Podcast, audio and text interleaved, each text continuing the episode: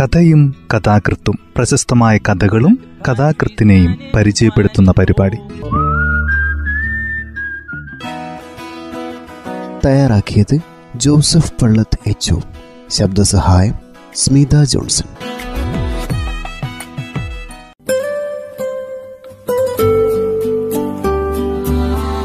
കഥയും കഥാകൃത്തും എന്ന ഈ പരിപാടിയിൽ ഇന്ന് കെ എസ് രതീഷിന്റെ ഗുണ്ടർട്ട് എന്ന ചെറുകഥയാണ് പരിചയപ്പെടുത്തുന്നത്. കെ എസ് രതീഷ് ആധുനിക ചെറുകഥകളുടെ ശില്പി എന്ന് വിശേഷിപ്പിക്കാം. വളരെ ശില്പചാതുരതയോടെ കഥകൾ എഴുതാൻ അദ്ദേഹത്തിന് പ്രത്യേക കഴിവാണ്. അദ്ദേഹത്തിന്റെ ആ കഴിവ് വെളിപ്പെടുത്തുന്ന മറ്റൊരു കഥയാണ് ഗുണ്ടർട്ട്. ഇന്ന് ഈ പരിപാടിയിൽ ഗുണ്ടർട്ട് എന്ന ചെറുകഥയാണ് പരിചയപ്പെടുത്തുന്നത്. കഥ ഇങ്ങനെ ആരംഭിക്കുന്നു.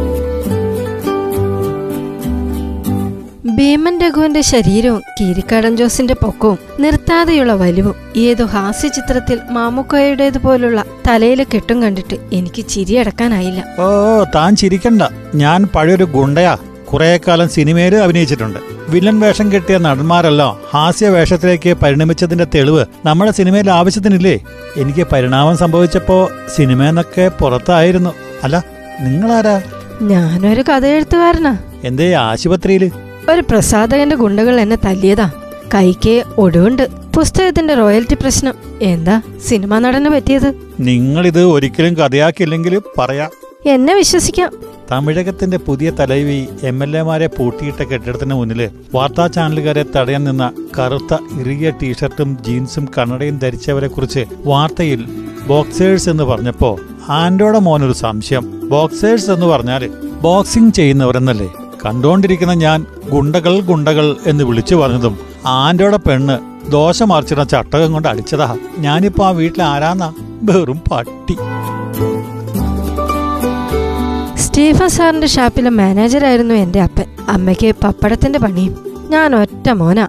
അപ്പൻ ഷാപ്പിന്ന് വന്നാൽ വീട്ടിൽ എന്തൊരു മേളാന്നോ? അമ്മയുടെ അടുത്ത് തൊടാനും പിടിക്കാനും ചെല്ലും. എന്നെ അമ്മ മുന്നിൽ നിർത്തും. തൊട്ട് ചോദിക്കാൻ ഈ കുഞ്ഞു ചട്ടമ്പിയുള്ളത് ഓർത്തോളിനെന്ന് പറയും. എന്നിട്ട് അമ്മയുടെ മടിയിൽ കിടക്കണ അപ്പനും ഞാനും ഗുസ്തു കൂടും. അപ്പന്റെ കയ്യിൽ കടിച്ച് മീശയെ പിടിച്ചു വലിക്കുമ്പോൾ അപ്പൻ ഉറക്കെ കരയും. അല്ലാതെ ഒരിക്കലും അപ്പൻ കരയണത് ഞാൻ കണ്ടിട്ടില്ല. അപ്പന്റെ കരച്ചിൽ കണ്ട് അമ്മയും ചിരിച്ച് ഉറക്കെ നിലവിളിക്കും. അയ്യോ നാട്ടാരെ ഓടി വരണേ. ഈ ചട്ടമ്പി എന്നെ കെട്ടിയോനെ കൊല്ലണേ. കുന്നിന്റെ മുകളിലിരിക്കണ ഒറ്റ വീട്ടിലെ വിളികളും ചിരികളും അങ്ങനെ കുന്നിറങ്ങിപ്പോകും ഒടുവിൽ അപ്പന്റെ വിരിഞ്ഞ നെഞ്ചിൽ ഞാൻ സുഖമായി ഉറങ്ങും.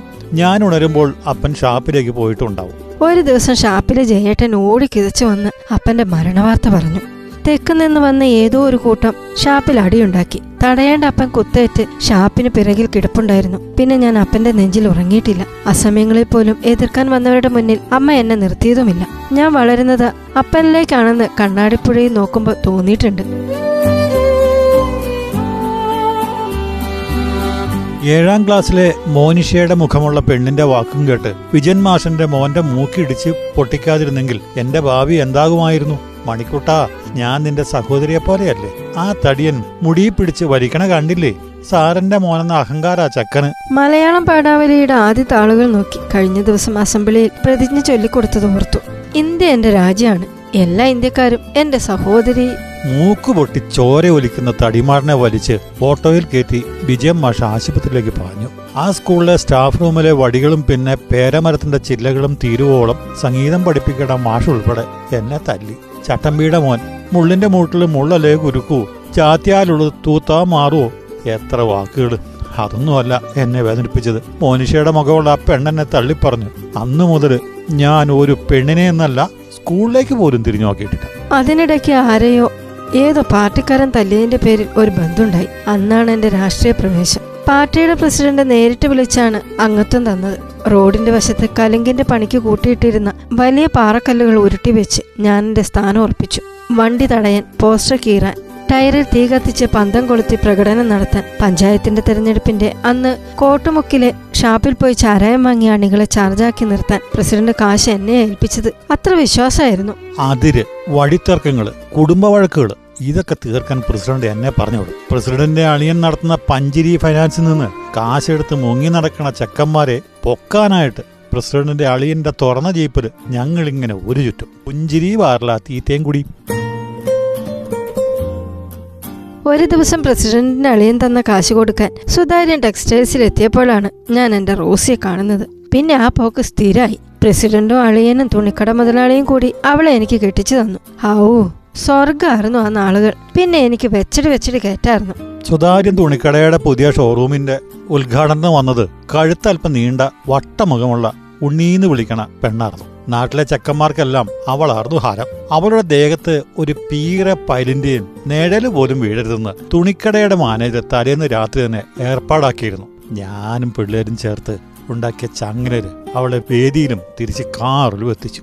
ഇതിന്റെ ഇടയിൽ എന്തോ വിളിച്ചു പറഞ്ഞ ഒരു ബെൽബോട്ടം ഫ്രീക്കന്റെ കവിൾ ഞാൻ അടിച്ചങ്ങോട്ട് പൊട്ടിച്ചു. അതുവരെ കറുത്തിരുന്ന ആ സുന്ദരിക്കോതയുടെ മുഖം താമര പോലെയൊക്കെ വിടർന്നു. പന്ത്രണ്ട് മണിക്ക് മുന്നേ അവക്ക് എറണാകുളത്ത് എത്തണമായിരുന്നു. മണിക്കുട്ട എടട എന്ന പ്രസിഡന്റിന്റെ ഒറ്റ പറച്ചില്ല എന്നെ സിനിമാ നടനാക്കിയത്. പതിനൊന്നരയ്ക്ക് മുന്നേ സെറ്റിലെത്തിച്ച എന്നോട് മണി മണിച്ചേട്ടാ എന്തേലും കഴിച്ചിട്ടേ പോകാവട്ടോ? അപ്പൊ തന്നെ എനിക്ക് വയറ നിറഞ്ഞിരുന്നു. അവിടുന്ന് അരിപ്പത്തിരിയും കോഴിക്കറിയും തിന്നോണ്ടിരിക്കുന്നതിനിടയിൽ ഒരുത്തം വന്ന് സിനിമയിൽ അഭിനയിക്കാൻ മോഹമുണ്ടോ എന്നൊരു ചോദ്യം. അന്ന് മോഹൻലാലൊക്കെ തുടങ്ങണ സമയം ഒരു ക്രിസ്ത്യാനിയായ ചിരിപ്പിക്കണ നടനും കൂടി ഒരു കോളനി ഒഴിപ്പിക്കാൻ പറഞ്ഞ പടത്തിൽ റാവുത്തിരി ചേട്ടന്റെ കൂടെ വലതുവശം നിൽക്കണത് ഞാനാ.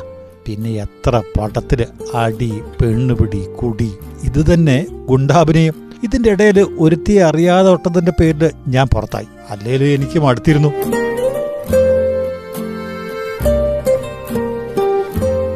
നാട്ടിൽ വന്നപ്പോൾ ആൻഡോയ്ക്ക് നാലര വയസ്സ്. അവൻ എന്റെ ഉയരോ തൂക്കോ കിട്ടിയില്ല കേട്ടോ റോസയുടെ നിറവും ഇല്ല. ഏത് ജന്തുവാണോ എന്തോ. ഇപ്പൊ സെക്രട്ടേറിയറ്റിലെ ക്ലർക്കാണ്. അവിടുന്ന് തന്നെ ഒരു ക്ലർക്ക് പെണ്ണിനെയും കെട്ടി. കൊച്ചുനാൾ മുതലേ എന്നെ അപ്പനായിട്ട് കാണാൻ അവനൊരു കുറച്ചിലാ. മുടിപ്പോരോ അമ്പലത്തിന്റെ അടുത്തായിട്ടുള്ള പറമ്പിൽ ഷെഡ് കെട്ടി പെന്തക്കൊസ്ത പ്രാർത്ഥന തുടങ്ങിയത് മുതലാണ് എന്റെ നാശം. അമ്പലക്കമ്മിറ്റിയുടെ സത്യപാലൻ സാറ് രാത്രി വന്ന് പതിനയ്യായിരം തന്നിട്ട് ഷെഡ് കത്തിക്കാൻ പറഞ്ഞു. ഞാൻ കത്തിച്ചു. പിന്നെ പോലീസും കേസും വഴക്കും. സത്യപാലൻ സാറ് പുല്ലുപോലെ എന്നെ ഇറക്കി തന്നു. പാസ്റ്ററിന്റെ വകയിൽ കുറെ ചെറുക്കന്മാര് അങ്ങ് തിരുവല്ലായിൽ നിന്ന് വന്ന് ഷെഡ് പിന്നെയും കെട്ടാൻ തുടങ്ങി. ഞാൻ ചെല്ലുന്നത് കാത്തു നിന്ന് പോലെ അവരെല്ലാം ചേർന്ന് വളഞ്ഞിട്ട് എന്നെ തല്ലി. ഇത് കണ്ട് ഓടി വന്ന റോസിക്ക് തലയ്ക്ക് വെട്ട് കിട്ടി അരയിലിരുന്ന വെട്ടി വെട്ടിയോനെ ഞാൻ കുത്തി. റോസിയും അവനും പോയി. തെളിയാത്തതും തെളിഞ്ഞതും ഒക്കെ ചേർത്ത് പത്ത് പതിനഞ്ച് കേസ് എന്റെ പേരിലായി. പതിനാല് കൊല്ലവും കിട്ടി. ഒമ്പതാം കൊല്ലം ഇറങ്ങുന്നതിനിടയിൽ പ്രസിഡന്റോ അളിയനോ സത്യപാലൻ സാറോ ആരും വന്നിട്ടില്ല. എനിക്കിപ്പം ബലീബിന്റെ പ്രശ്നമുണ്ട്.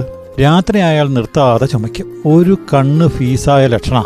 ആന്റോയും പെണ്ണും മക്കളും പോയാൽ വീടിന്റെ കാവല എനിക്ക് പണി. അതിനിടയ്ക്ക് ചെറുമോന്റെ ചെവിയിൽ ഗുണ്ട എന്ന വാക്ക് പേരിൽ മരുമകൾ തന്നതാ ഈ തലയൊക്കെ ഇട്ട് മൂന്ന് തുന്നലും. ആ വീട് അവളാ ഭരിക്കണതേ. ആന്റോയ്ക്ക് അവളെ മെരുക്കാനൊക്കത്തില്ല. ആ നിങ്ങൾ കഥയൊക്കെ എഴുതി അച്ചടിക്കണ ആളല്ലേ? അച്ചടീന്റെ പിതാവും ഏതോ ഗുണ്ടയല്ലേ? ഗുണ്ടകളെ കുറിച്ച് വല്ല കഥയും എഴുതിയോ? ഇല്ല. പിന്നെ ഗുണ്ടാട്ടെന്ന് തിരുത്തി കൊടുത്തു. കഥ ഇവിടെ അവസാനിക്കുന്നു.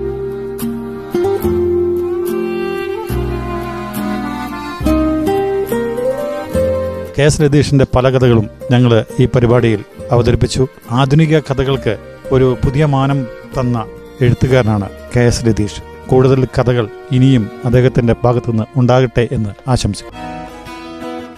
തയ്യാറാക്കിയത് ജോസഫ് പള്ളത്ത് എച്ച് ശബ്ദസഹായം സ്മിത ജോൺസൺ.